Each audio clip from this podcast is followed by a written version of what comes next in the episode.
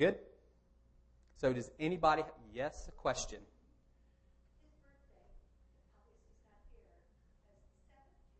No. No, I'm joking. Yeah, you can.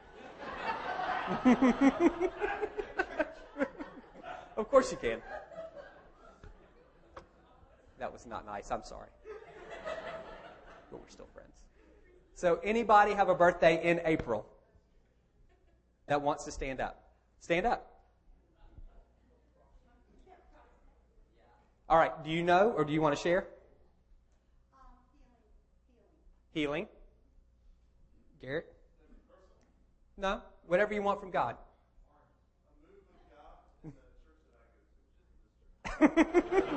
so, no, you can't pray for him about that. We're all focused here. Garrick went to our church for several years, uh, he and his wife, and he is now on staff at a church in Peachtree City. Yes? I can't see. That's fine. We'll take you.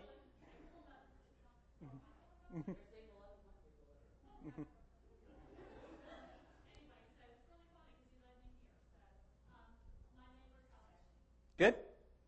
Is there anybody in the back? Did somebody in the back stand up? What you got? Okay. That's good. Elizabeth?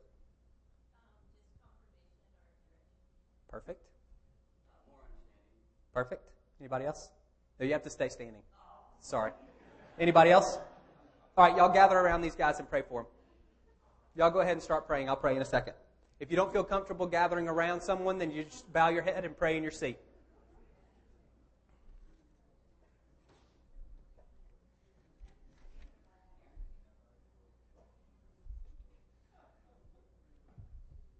Y'all go ahead and pray again. If you're not, you can just pray in your seat if that's uh, easier for you.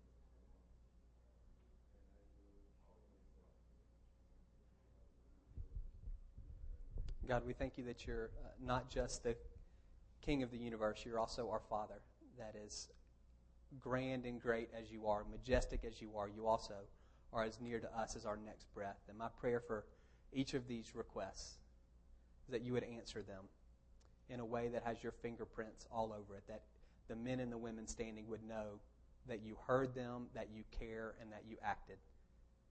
God, you say clearly that you're a father who desires to give good gifts to his children. And so our prayer is that you would give these good gifts to these men and women who are standing here today, that you would do this over the course of this month as a happy birthday, I love you present. In Jesus' name, amen. Mm-hmm. Thanks for doing that. If that was uh, awkward for you, just don't come on the first Sunday of any month, and you'll get to avoid all of that. My intention was not to make anybody feel weird. If you've got a Bible in Mark 7, last week we were looking at this passage, and kind of the, the, the thing we are talking about was this show and tell that God's desire for us is to conform us into the image of Jesus. He wants us to look as much like Jesus as possible. And with Jesus, there was a message and there were actions that backed the message. Um, he not only preached the gospel, told people the truth, he also demonstrated the reality that the kingdom of God had come. And we talked about that and that for us, as people who want to be conformed to his image, God expects the same thing. He expects us to be people who can talk, who can deliver the message uh, verbally, as well as demonstrate it through actions. And we said for most of us, we tend to show when we should tell, and we tend to tell when we should show when it comes to actually communicating the gospel, we say, well, I'm just going to love people and see if they can connect the dots on their own. That's showing when we should tell. And when it comes to praying for others, expecting God's kingdom to come, all of these things that Jesus promised us that would be the result of his resurrection healing, direction, God leading people, deliverance, all of that stuff we tend to talk about it, but we're not necessarily willing to engage and demonstrate that. So I'm going to just. Um, kind of flesh that out a little more today, looking at these next two stories. So this is starting in verse 31 of Mark 7. Then Jesus left the vicinity of Tyre and went through Sidon down to the Sea of Galilee and into the region of the Decapolis. There some people brought to him a man who was deaf and could hardly talk, and they begged him to place his hand on the man. After he took him aside, away from the crowd, Jesus put his fingers into the, man ear, into the man's ears. Then he spit and touched the man's tongue. Then he looked up to heaven. With a deep sigh, he said to him, Ephphatha, which means be opened. At this, the man's ears were opened, his tongue was loosened, and he began to speak plainly.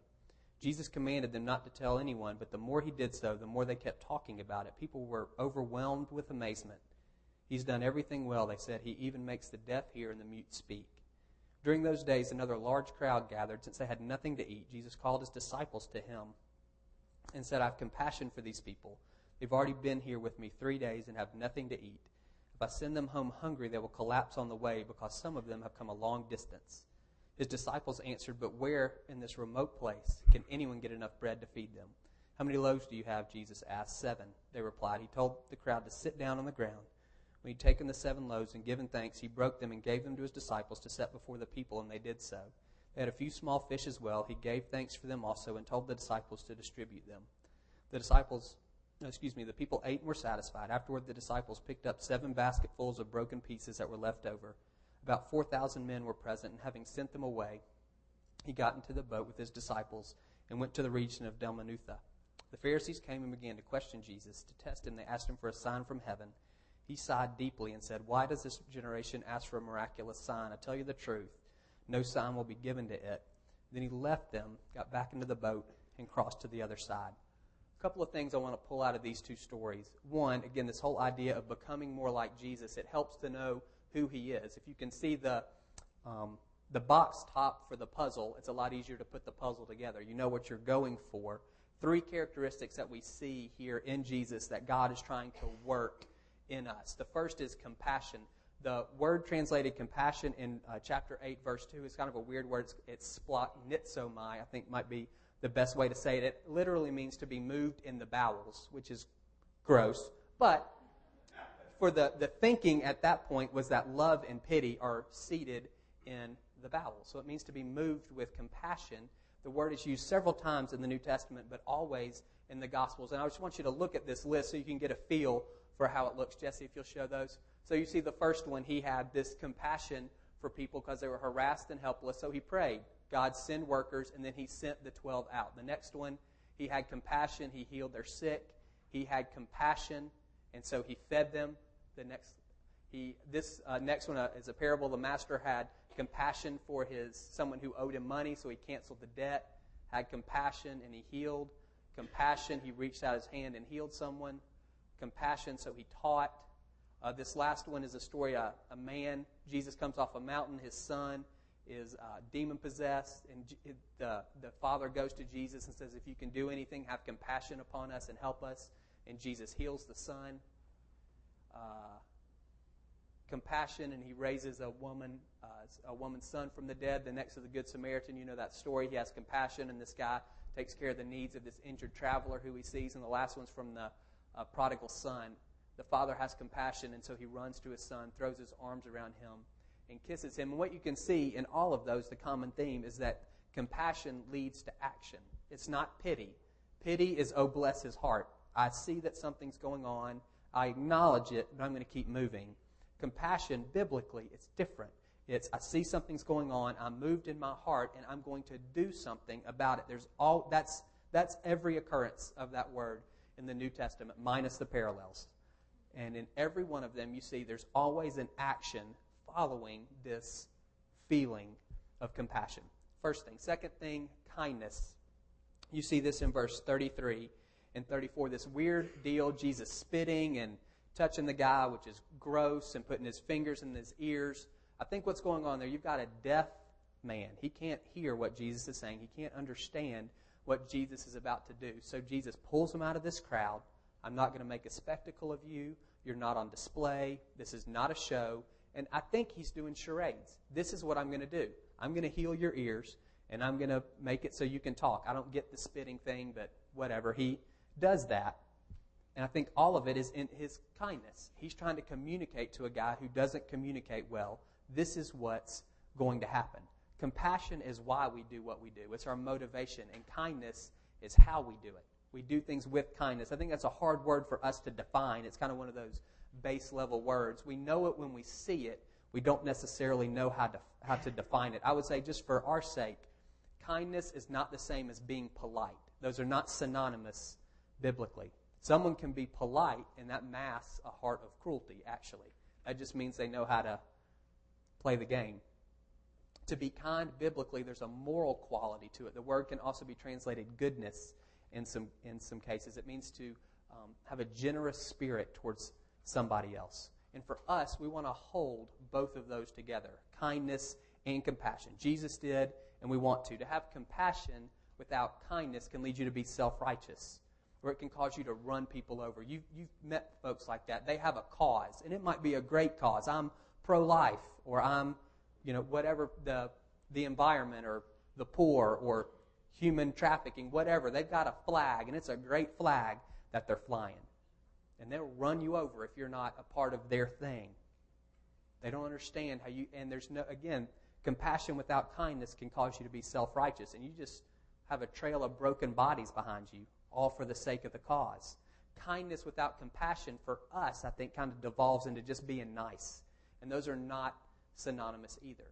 A lot of times we say, just play nice. That's what we tell our kids. Just play nice. And we mean that. Just play nice. Pretend.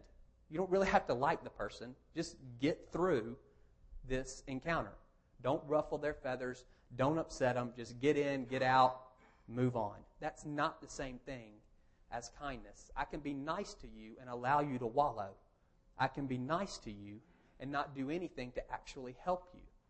Kindness requires me to do that. Again, it has this moral quality to it, this idea of doing good for somebody else. Not just keeping the peace at any cost, that's being nice. Being kind says, I'm willing to risk some conflict here to rub you the wrong way for the sake of good in your life. So we need both of those kindness and compassion. Most of, most of us tend to fall one way or the other. We tend to be someone, yeah, we get it. We're passionate, we're zealous, we've got this, we have this, these things that we're fired up about. And we run people over for the sake of that. Or we're way over here. We're super nice, we're friendly, everybody likes us, but we never truly engage folks in terms of helping them. Kindness and compassion hold them together. Last one power verses 36 and 37. Jesus commanded them, Don't say anything about what I've done. The people were overwhelmed with amazement. He's done everything well. He even makes the deaf hear and the mute speak. That's a big deal. Someone who's deaf to be able to hear and someone who can't talk. He, he probably wasn't mute. He had some type of stuttering, stammering problem. Jesus healed him. And then to feed 4,000 people with a handful of food, that's a big deal. That's power. Read the New Testament. Jesus is known as a man of power. Luke 4:14, when Jesus comes out of the wilderness after he's been tempted by Satan, Luke says that he was filled with the Holy Spirit and the Spirit's power. That's what enabled Jesus to do what he did. He didn't perform miracles because he was divine. He performed miracles because he was full of the Holy Spirit. That's what we mentioned last week. If you're a follower of Jesus, you are too. You've been given the Holy Spirit. He lives within you. You're a temple of the Holy Spirit. And this same power, Romans 8:11, that raised Jesus from the dead, is also resident in you. So everything Jesus did, we can do. He says, "You'll do greater things than me." That's a promise for all of us if you're following Jesus. This whole idea of power, again, it's that's part of who we need to be. If compassion is what motivates us and kindness is how we act, power is the ability to actually do something. Now, when we begin to talk about this whole idea of power, for a lot of us, it, it opens up a can of worms. It makes us step back. Three people come forward with a bad back. One of them's healed instantly. One of them's healed in the course of the next few weeks. With they go to the chiropractor and they take muscle relaxers and they get prayer and they rest and they stretch and it gets better. And somebody else has a bad back for years. And what we want to know is how does how does that work? Was this person more faithful? Did they get a better person to pray for them? Is this guy being judged? You know, kind of how does that, we want to know. How high do we, you know, it, for most of us, we want to know, tell, tell me the rules of the game. Even if they're really hard rules, just tell me the rules so then I've got a guarantee. Tell me how high I have to jump. I don't know if I can jump that high, but I want to know if I do jump that high, I'm guaranteed certain results. It doesn't work that way with all of this power stuff. With these spectacular manifestations of God's power. We'll just talk about healing. That's the easiest one to grab onto. There aren't, there aren't rules.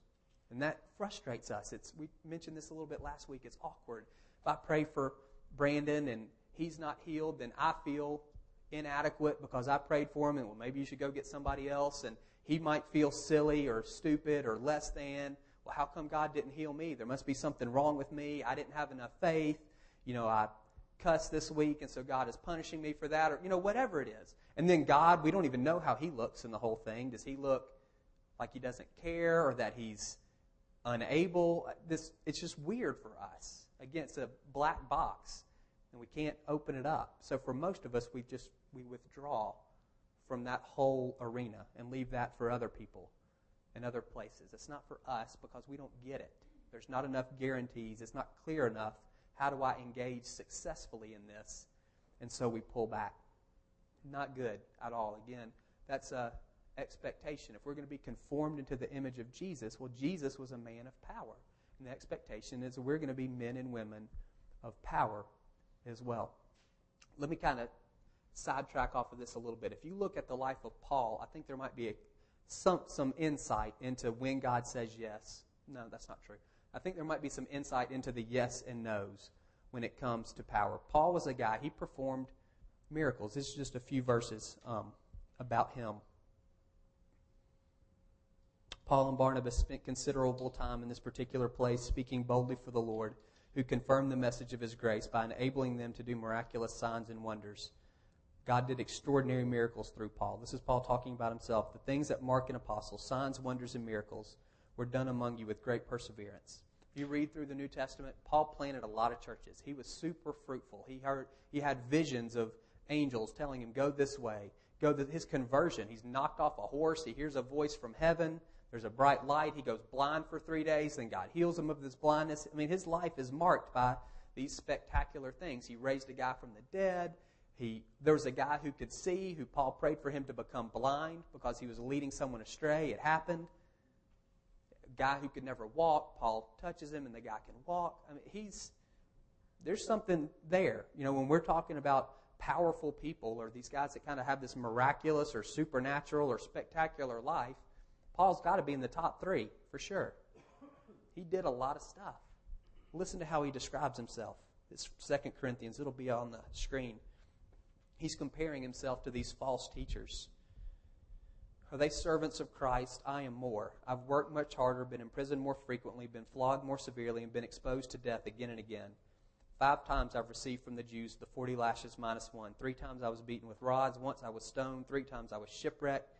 I spent a night and a day in the open sea. I've been constantly on the move. I've been in danger from rivers, in danger from bandits, in danger from my own countrymen, in danger from Gentiles, in danger in the city, in the country, at sea, in danger from false brothers. I've labored and toiled and have often gone without sleep. I've known hunger and thirst, and I've often gone without food. I've been cold and naked. If you look over in verse 12, he tells this story, or chapter 12, excuse me, about having this great vision and it says, To keep me from becoming conceited because of these surpassingly great revelations, there was given me a thorn in my flesh. Nobody knows exactly what that was. A messenger of Satan to torment me. Three times I pleaded with the Lord to take it away from me, but he said, My grace is sufficient for you, for my power is made perfect in your weakness. That's just a fancy way of saying no. That's all that is. That's the answer. No, I won't take it away from you.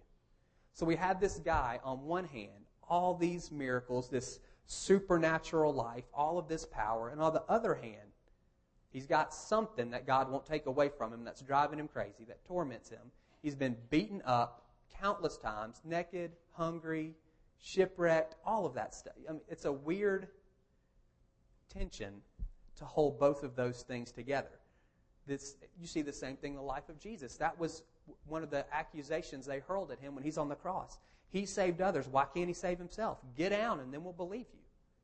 He says that you'll say that about me. Physician, heal yourself. And he didn't do it. God told him no. Please take this cup from me. No, you got to die. There's, again, this weird tension. And it's hard to know when have we made it. I don't think we've ever made it where all of our prayers are always, it's not an immediate yes, ever. Philippians 3:10, Paul says this. I want to know Christ and the power of his resurrection and the fellowship of sharing in his sufferings. And I think you see both, both things there. The deal is to know Jesus. We've said that, John 17, 3. This is eternal life, knowing him. And we can know him in the power of his resurrection. We can know him in the quick yes, in the spectacular, in the um, clear. Yes, God will heal your body now. He will set you free from addiction now. He will give you direction now. He'll open your eyes now. He'll reconcile your relationship now. He can do all of that right now. That's the power of his resurrection. And through Jesus' death and resurrection, all of death, all of sin, and all of the things that fall under that have been defeated. And we have victory there. And we can taste that and experience that right now. And, on the other hand, the fellowship of sharing in his sufferings. There's a no as well. I don't know this from experience. I've just, this is my belief. I'm wondering more than anything else. I see couples who've been married for 40 or 50 years. They're advanced and aged, and one of their health is failing physically, or their mind is going.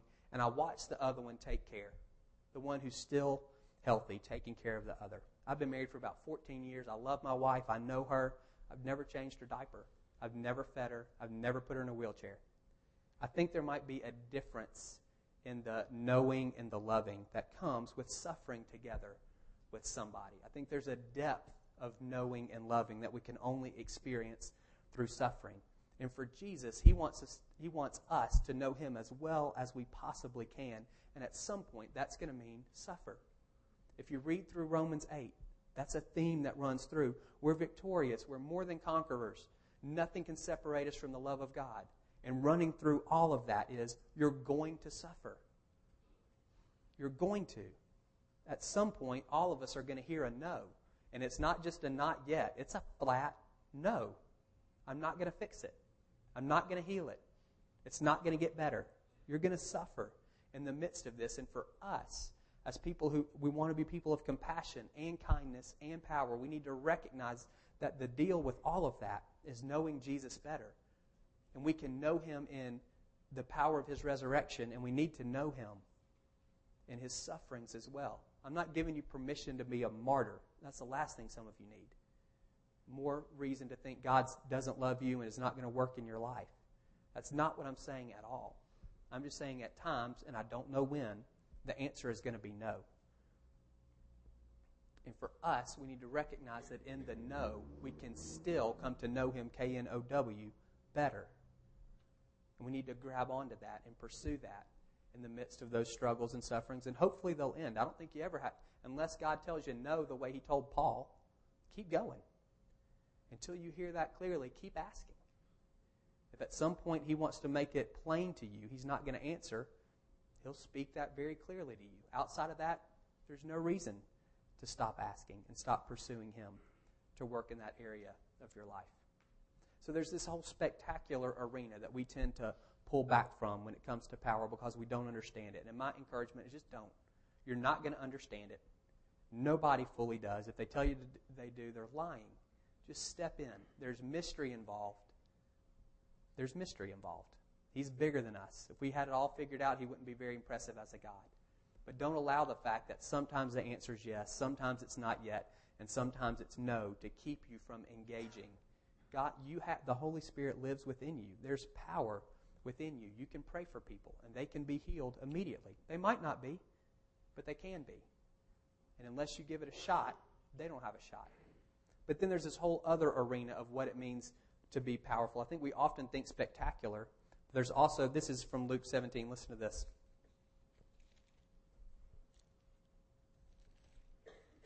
So Jesus is talking to his disciples about sin.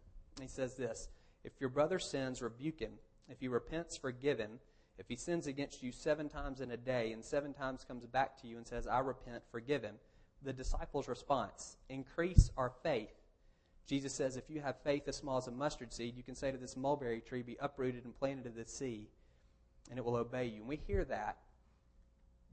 If you have faith as small as a mustard seed, mulberry tree, mountain, get thrown. We think spectacular. That's what comes to our mind. That means I can do spectacular things. The context here is for forgiveness, pretty mundane. we need power to do something as common as forgiving other people. God's power is not just for the spectacular, it's for everything He asks us to do. This whole picture of forgiveness in the body of Christ, not just here at Stonebridge. We mess this up all the time. You come and punch me in the face, and then you ask me for forgiveness, and my Sunday school response is, Yes, I forgive you. I still hate you because you punched me in the face. And you humiliated me, and because I've forgiven you, I can't punch you back, but I certainly hope somebody else does. That's my, that's what we do. And it doesn't work. Love keeps no record of wrongs. We've got a list. It might have a pencil line through it, but it's not erased. You know, and some of you who are married, you know this. When you pull out the haymaker, that means you haven't forgiven. It's true. You know you have your go to in an argument, and you pull that thing out. If you pull it, then you have not forgiven. You're still keeping a record. And you're in this cycle. Forgiveness breaks that cycle, and you can't do it on your and that's where we fail. We can't do it on our own. I think I'm supposed to forgive you because you asked. Yes, I am. But I try to do that in my own strength, and I can't because I hate you and because you hurt me. And I want you to suffer. That's human nature. I need God's power to overcome that. To say, you know what, I'm not going to hold you in judgment. I'm not going to try to get back at you, and I don't want anyone else to get back at you. I'm going to pray for you instead of cursing you. I'm going to bless you instead of cursing you. That's not a natural response. As wonderful as a person you are, you can't do that on your own. You need His power to do that. That's why the disciples say, increase our faith. You mean if somebody sins against me seven times in one day, I'm supposed to forgive them every single time? They get, they understood what that meant. They're an eye for an eye culture. And he's saying, no, no more eyes for eyes. They take yours and you forgive them. And they take it seven times and you forgive them seven times. They get it. And that's why, the, uh, what? Increase our faith. For we talked about last week, Acts 1 8. The Holy Spirit will come upon you. You'll receive power when He does, and then you'll be my witness. This is all of this that we're talking about. Telling people, sharing with people who Jesus is. That's not something we do in our own strength. There's power. This is one of my favorite verses, 2 Thessalonians 1.11. So we keep on praying for you, asking our God to enable you to live a life worthy of His call. May He give you the power to accomplish all the good things that your faith prompts you to do. May God give you the power to accomplish all the good things your faith prompts you to do. If you're a Christian, you trust Jesus. And trusting in Jesus should affect the, dis- the choices and the decisions you make on a daily basis. And as it does, that trust affects your decisions. What Paul is saying is ask God to give you power to do those things. Some of you are in positions of responsibility in your businesses. You're sweating bullets. Where's the work going to come from? Do I hire this guy? Do I let this guy go? Do I move in this direction or not? And you feel like all of that weight is on you. Paul is saying, Ask God to give you the power to make the right choice in that. Some of you, it's family stuff. For some of you, it's personal. In all of these areas, anything your faith prompts you to do, ask God to give you the power to do that. Anything you do in your own strength, by definition, can only bring you glory. If you do it in your own strength, then you haven't done it in God's strength, so how can He get credit for something you've done apart from Him? He can't. So we either do things in our flesh or in the Spirit, in our own strength or in His strength. Whether it's forgiveness, which seems mundane, or whether it's spectacular, somebody being healed immediately. Both of those things, if they're to give God glory, we have to recognize He's the source of power for that. Ask Him to equip you and empower you. Don't feel like there's this whole set of things that you have to do on your own. You're super talented. It's wonderful. But don't allow the fact that you're super talented to think to make you believe there's this whole set of stuff you can do without him. It's all going to rot. No matter how good, it's all going to rot because it was done in your flesh. And your flesh is temporary, again, by definition. The spirit is eternal, and the things that we do in him last and ultimately bring him glory. So we've got compassion, we've got kindness, we've got power. Compassion motivates us. Some of you have it, some of you don't. Kindness is how we act. Some of you have it, some of you don't. And power is the ability to act, whether that's spectacular or just regular. We need His Spirit to impact. And, and, actually, it's not that some of us have it some of us don't. We all have it. Just, there's some of these things that we don't allow to really function in our lives. It's not who we naturally are. And so we tend to pull back. The Holy Spirit's the spirit of compassion. He lives in your heart. One of the fruit of the Spirit is kindness. He will produce that in you. And again, the same power that raised Jesus from the dead lives within you. You have all of those things. Just a matter of walking and all of those things. A couple of things, and then we'll close from this feeding of the 4,000 that'll help, I hope, keep us on the road. My question I don't get why this story is in the Bible. It's a sequel that's not as good as the original. Jesus feeds 5,000 people with five loaves of bread, he feeds 4,000 people with seven loaves of bread. Still a big deal, but less people, more food. I don't. John says that if everything Jesus did was written down, there wouldn't be enough books in the world to hold a record of all of these deeds. So if that's the case, why do you put this in here? Again, it doesn't make sense to me.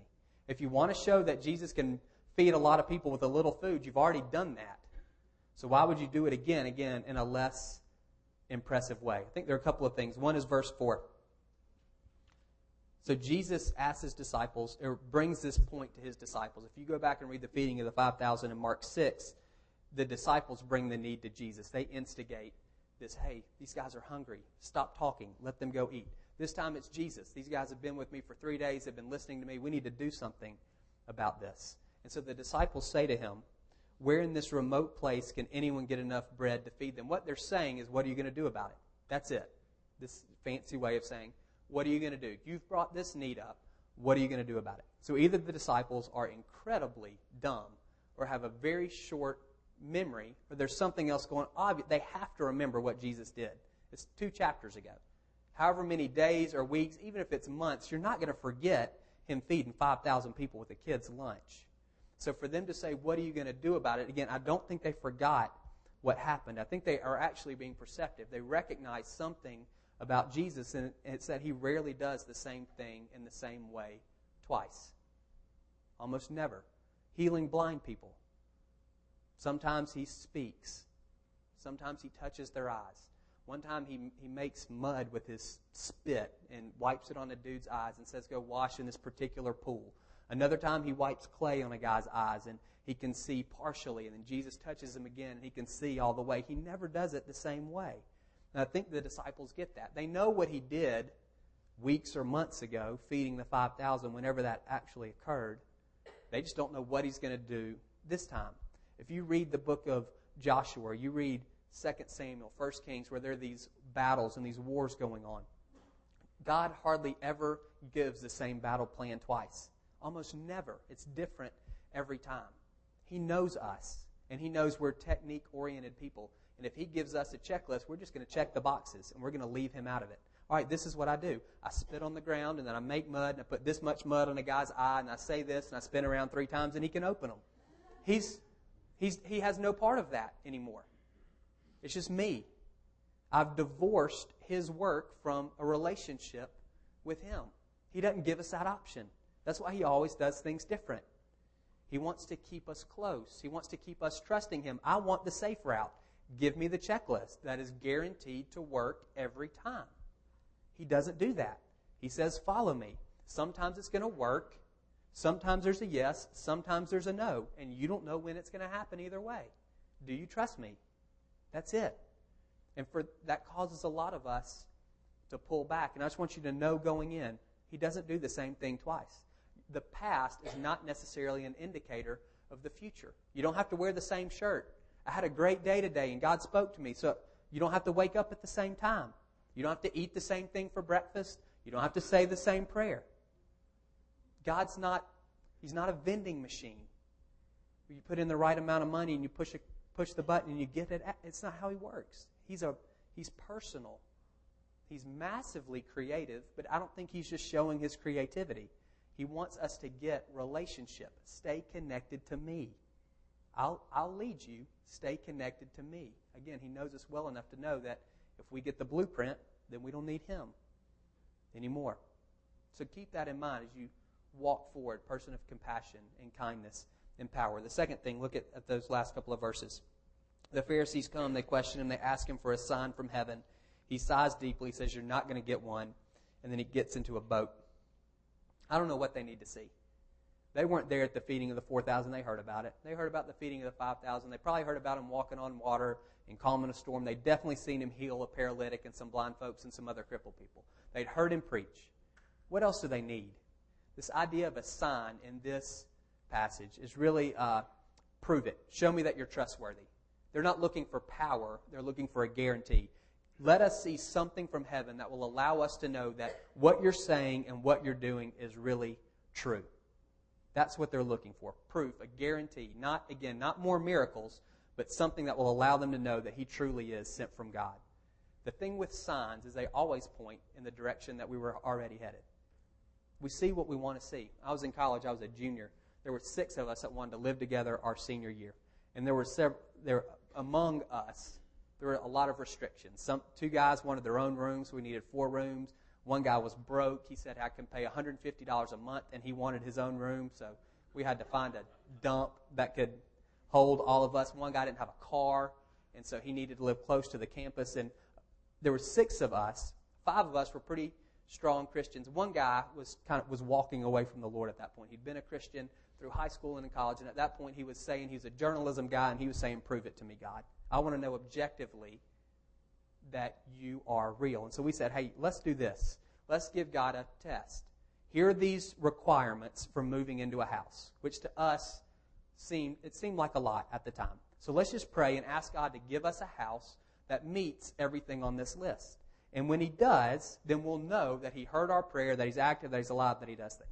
Okay, everybody agreed on that going in. So we pray, and I think within two weeks, we get a call, and a guy says, I got a house. It's got enough room for all of us. It meets the rent requirements. It's close enough to the campus, the own rooms, everything. Everything that we need. So we get back together and say, hey, what do you think, man? This is, God answered this prayer. He says, no. What? Everything on the checklist. He says, no. Why not? Because I knew the guy that made the phone call. One of the, another guy who we graduated from high school with had roommates. They were all moving out. He was looking for new guys, and he called us and said, Hey, do y'all want to come live here? And because we knew him, then it was just a coincidence, or it was our connections, or it was luck, but it couldn't be the Lord. The signs point whatever way you're already headed. I saw that as God answering prayer. He saw it as I don't know if he wanted God to make a house appear in the I don't know what he wanted. But it didn't work. His heart was hardened towards God, and that just hardened it even more. Jesus says you have eyes but you don't see, and ears but you don't hear, and hearts that don't understand. Your hearts have grown callous, and that's what was happening with him. His heart was getting callous. And what I saw as divine activity, he did not, and that just made his heart get even harder. Actually, the answered prayer, in a sense, if I can say it this way, was bad for him. The Bible sometimes talks about heaping coals on someone's head. That's what happened. You saw this and you rejected even. That's why Jesus is so put out with these guys. What else do you want to see? What else can I say? It has nothing to do with sign. That's why he won't respond. There's no faith in their hearts. They're hostile to him. They're hostile to what God is doing among them, and they're just trying to rub his nose in it. He's not going to play. And he says no and he leaves. And if you look at his interactions with them over the rest of the time, they're not good. They're openly hostile towards him, and he honestly responds in kind. Because their hearts have been hardened. They don't want to see the truth. And I think that's another thing for us to hang on to. If we this whole idea of being people of compassion and kindness and power, we need to realize that the signs, they're not enough. People's hearts have to be opened as well. And there are times where you're going to say, look what God did. And that person that you're pouring yourselves out for, they're going to say, that's just luck. It was Advil or whatever it is. And what you need to say is, okay, you don't have to get in a huff and get in the boat and leave. They're not, it's a different relationship than Jesus had with the religious leaders. But you need to recognize you don't have responsibility beyond that. You don't have to be God's defense attorney. You don't have to try to, to convince somebody this really was God. What you can do is just pray. God, open their eyes, open their ears, soften their heart. And just know going in, sometimes when we've said this before, when we're soft, when we're, God can use his hands. When we're hard, he uses a hammer and a chisel. And some people are hard. And that's what it looks like. And it's painful to love somebody who's getting hammered. But ultimately, it's so their hearts can be open. And then they will see this is who God is. This is what he's doing. This is Matthew 11. We'll close with this. You know what? We won't. Let's just close. Let's pray.